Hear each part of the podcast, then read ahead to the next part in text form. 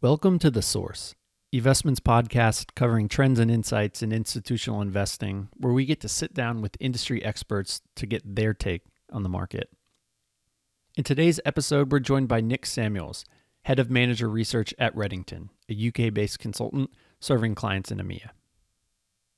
Our conversation centers around ESG, as Nick and his team recently published a study on ESG, primarily focused on climate change and diversity and inclusion.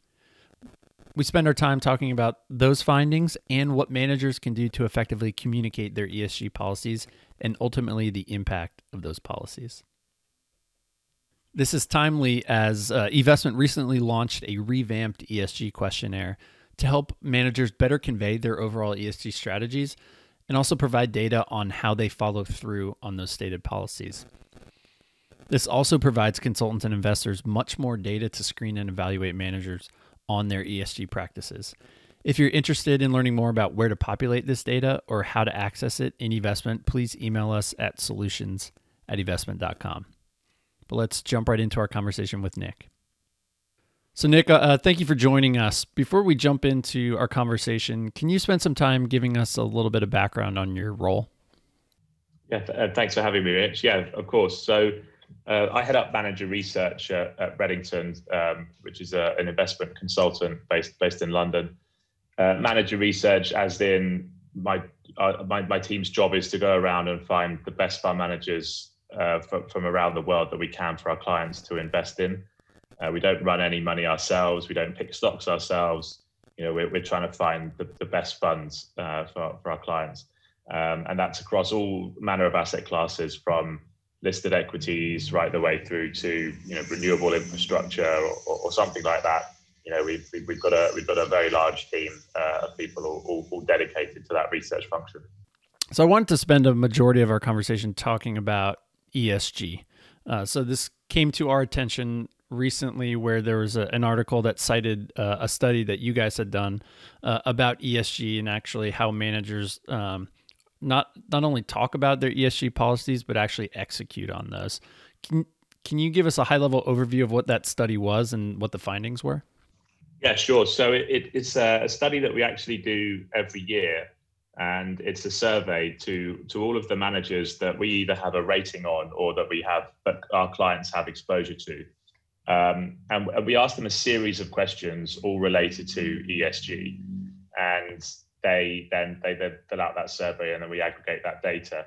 This year actually was the first year that we've decided to turn that into a report and, and actually publish it for, for people to read. So it's maybe the first time that people are hearing kind of Redington's name on this stuff. But we've mm-hmm. we've been tracking this for a number of years now, and our our questions really sort of um, fell fell into three broad categories. You know, uh, ESG from a uh, integration and uh, process point of view, climate change specifically, and then diversity specifically as well. And so all of our questions were related to those those sorts of themes. And of course, we were able to aggregate all the data. And, and once you start aggregating the data, you actually you find some really interesting themes that emerge um, and and that I think is is really interesting. And and you know we we we've been then able to draw some conclusions in this report and really start to uh, turn turn the spotlight back on the asset management community and say you know we feel like you're not doing enough in these sorts of areas, uh, and and you know these, these, this is where you can do more. Um, so it's it's been really widely read already. It's only only came out um, just over a week ago as we record this. Uh, but al- already, you know, I've had I've had loads and loads of asset managers come to me and, and ask, you know, you know, well, I know we didn't score well on here, but I, I, really want you to know that we're doing much better, and you know, um, which is which has been great because it, it, really feels like it's it's been um, it, has been well read already, and the press have picked it up nicely, and, and that's really part of our intention is to just um, is to, is to just create a, create a bit of, of noise so that people start to uh, be a bit more introspective when they go back to their um, bosses and say, look, you know, we need to do more. Look, look what everybody else in the industry is doing. We're falling behind. We need to up our game. You know, that's exactly what we want to provide the asset management community with the, with the data and the tools to do that. Yeah, it, uh, it's funny. So back when we could travel in February, uh, we had our client conference in London, And despite not every session being focused on ESG, it came up in every single session. Uh, and you know, Europe is light years ahead of uh, at least the U.S. in terms of ESG policies and implementation. Um, but we get asked about it all the time as well. Yeah, and and you know, it, it just comes up all the time. And I was in the US um, in in October last year at a conference, and it was again uh, just as you say, it was a session that was totally unrelated to ESG, but we still managed to spend sort of a third of the time talking about it, uh, and that that was that was a U, entirely US audience. Um, so it just it just shows that it really is front of mind for for the whole industry at, at the moment, which is which is great. You know that that that's where it needs to be if we're going to actually achieve the, the what what it's set out to do. So I think some of the findings were that managers aren't necessarily following through on the policies that they've stated. Uh, and while everyone says, yeah, we might adopt some ESG practices when it comes to buying and selling decisions, that's not necessarily true. I'm wondering at what point is that a deal breaker for you and the clients that you're advising? Is it still now like we can work around it, or are they uh, kind of firm in their stance of no, this is what we want as uh, potential clients of yours when you're managing our money?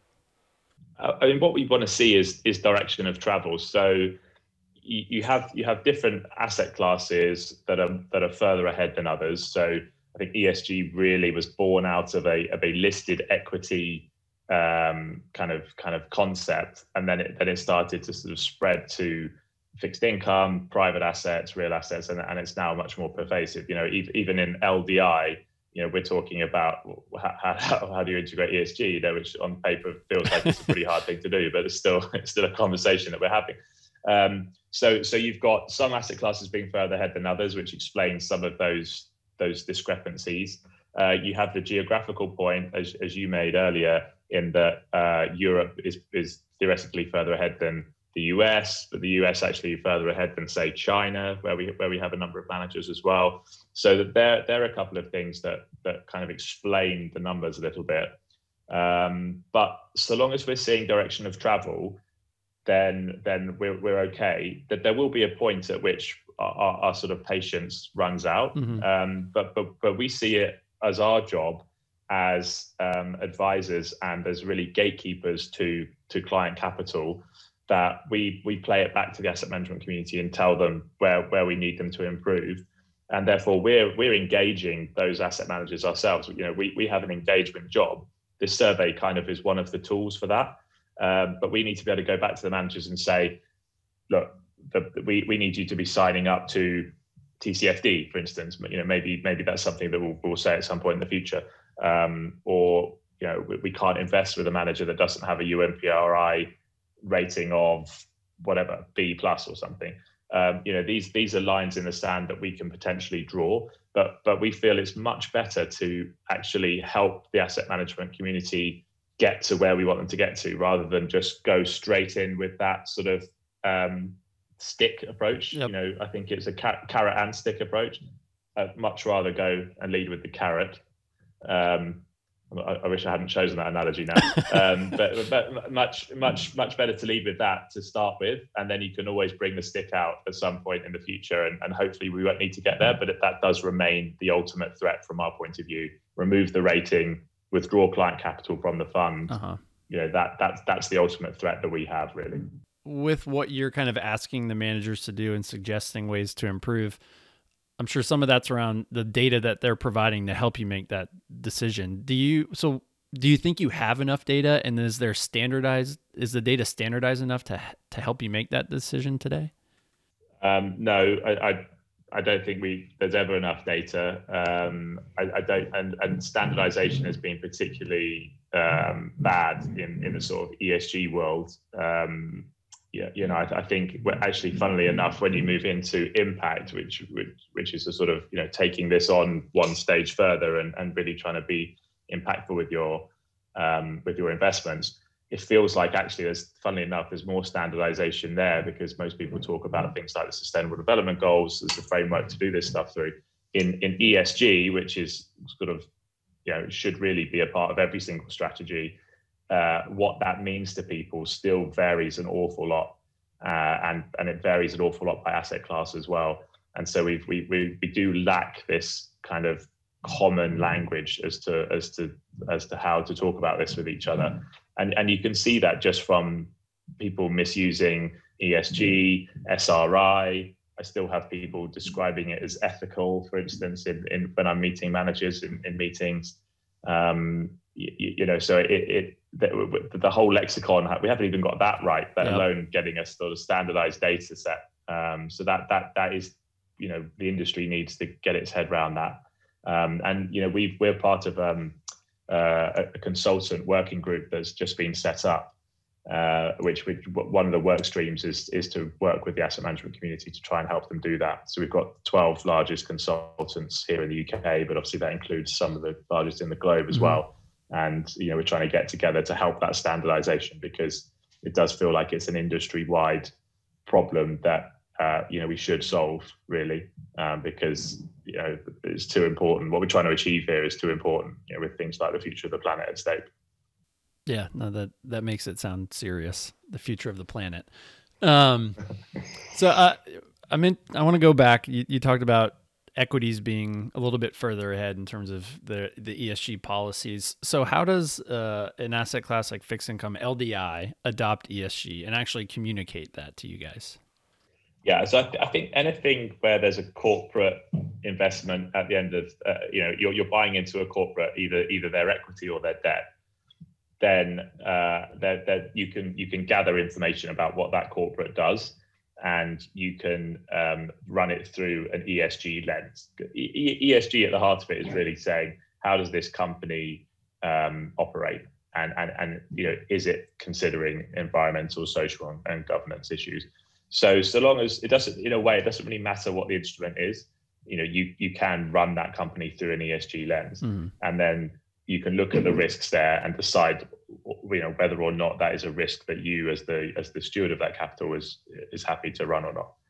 Um, it gets trickier in when you move into sovereigns uh, which is obviously what an LDI type strategy is based on you know you're buying government bonds. Um, and so that's a lot harder to to do. And so what we may do there is look at the overall firm itself. So then then we sort of think about a little bit less about the strategy and then more about the firm itself. What are they doing?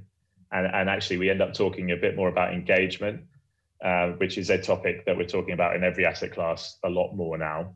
Um, but but again, that's what that's probably the only tool that's available to the LDI manager. Are you engaging with the governments that you're you're you're buying the the um, the, the debt from? And you know, are you talking to them about ESG type type principles? Um, and again, also on the corporate side as well, engagement is a sort of underused tool for, from from the asset management community. You can you can go and buy uh, shares in a, or, or the debt of a fossil fuel company, and it can still and you can look at all the ESG risks, but you can decide then to engage with that company and get them to change the way they're operating and improve that ESG score. You're, you're going to have a much bigger impact doing things like that than you know simply buying more shares in tes- Tesla or you know, or whatever. Um, so that that's that's been a big focus for us is is really trying to understand you know just just how much a, an asset manager is is really doing in this space. Um, and, and again, they can they can blind you with data and say we've, we voted on you know, thousands and thousands yeah. of, of um, resolutions or whatever. But we're, we're, we're saying sure, but what were the actual meaningful ones? You know, what did how did you actually make a difference? Prove prove that to us. You know, um, so that that's a big focus I think for us. Maybe not specific to ESG, but on the topic of how you guys engage with managers, just how has that been impacted by COVID, and what do you think will stick around from all this? Obviously, without being able to travel, get face to face meetings with them, it's just becoming harder to do business in our industry. Um, like, what's been the biggest challenge for you? Yeah, that that that that face to face meeting has has been a, the, the the loss of that face to face meeting has been a has been a big big challenge because we, we obviously do desk based research, but then we have face to face discussions with the manager. And a, and a big part of our rating is our qualitative views. So, you know, let's look at the quant data, but let's let's marry that up with the qualitative and decide whether those two things kind of meet. And that's just much easier face to face. You know, it's it's it's harder across a, a Zoom call or, or a Teams call uh, to read reactions. Um, you don't get you don't get so much of a sense of a culture unless you go to the office and you walk around. You know, one of the things we, we so before we put a rating on, we always go to the manager's office, regardless of location. We we go there and we get a feel for the culture. And you just you just walking around the office gives you a, you know a, a certain amount of feel for the office. You talk to the receptionist, you know, you talk to uh, you, you do the floor walk and people say hello to you or not uh, you just the way the office is set up. You know, managers love to tell us how collaborative they are, for instance, but and this is particularly prevalent in the US. You go into their office and literally everybody is is behind a locked door in the office. You go, like, well, I'm not sure how collaborative you can be if you have to sort of you know go and knock to, uh, to before you speak to someone. You know that that doesn't feel very collaborative. But you're you're only going to find stuff like that out when you're actually there. And so Zoom is is difficult um, you get to see the insides of lots of people's houses, um, which we didn't do before. Uh, but I'm not sure how much data there is in that. Um, th- th- there is a slight advantage though in that when so one of the, the other things that we do is is typically have a systems demonstration when we're in the office, and what you kind of do is you you go and you go and stand behind. Let, let's say we're looking at trading software or something. You go into the dealing room and you're sort of stood behind the dealer while he's explaining all your software to him and you're kind of standing there with your notebook and you're trying to write down a few notes and things whilst whilst watching him sort of put some trades on or whatever. Being being actually able to watch that on Zoom, where the where the trader then flicks that whole thing up on their screen mm-hmm. and shares their screen with you, and you just you just get that much more clearer and and and and real in in that sense. So that's actually a, a slight advantage versus where we've been before. And then the other thing is if you're not traveling, you know, you're not wasting time sitting in airports sitting in hotels. Um, so you can, in theory, get more done. It's just that it's not quite as rich uh, as it as it was before. Um, so that's that's been a bit of a um, that's been a real shame. If we move back into some sort of normality, um, I do think we we keep the Zoom Teams calls for those initial meetings though, because historically what we would do, let's say we're looking at a US based manager and we don't know them particularly well, you know, and they've screened through our process, we'll uh, have a, an initial kind of conference call. And it was like literally a, a, conference call. You know, we'd sit in a meeting room around a phone, like four of us around a phone, and you know, you would you would try and have those those chats. We we used to try and do video calls, but they were always awful. You know, it used to take 15 minutes to sort the tech out. It would drop. Um, there'd be an echo or something, and it would just be horrific. And in the end, we were just like, let's not even bother with these things. But now everybody uses Skype, Teams, Zoom, mm-hmm. WebEx, whatever, and it, it, just the familiarity of that now has just increased enormously. And so I do think we'll, we'll continue to use that as a as a as a, a useful um, first meeting, second meeting type of type of instrument, but you know we do we do need to go back to that that physical um, site visit because it just it is harder to to build conviction without it really. Yeah no i'm uh i'm looking forward to get back into our office. We've got an what we would call an open concept office uh, and i miss that engagement. Um one last question for you you said the study focused mainly on climate change and diversity inclusion um so, is there a reason you focus on those two specifically, and are there other areas of ESG that you still take into account, but maybe just didn't focus a study on? Yeah, I, um, I think those those two areas are the topics that we feel our client base cares the most about right now, and that you know us as a firm care about as well. Um, you know, so we, we, we try and reflect our, our clients' views in, in in this and that's what they're telling us that they that they want to uh, start with really. And i think you know there are lots of other areas that we can we can move into. Um, you know there, there's uh, various particularly within the s you know of the esg there's a number of different social um, issues out there across the world be it be it hunger be it, you know poverty um, well-being mental health you know look at the use of social media and the effect that that has on young people. Uh, you know, as a as a as a father myself, I kind of worry about that. Um, is that a, is that a looming kind of ESG issue? You know, potentially. Um, so I think we will get to the you know the things that we're engaging with asset managers on will change through time, and and but but hopefully that means that we've we feel like we've made progress with those really big big ones, the the you know environment and and and diversity, and then we can then move on to some of those other ones.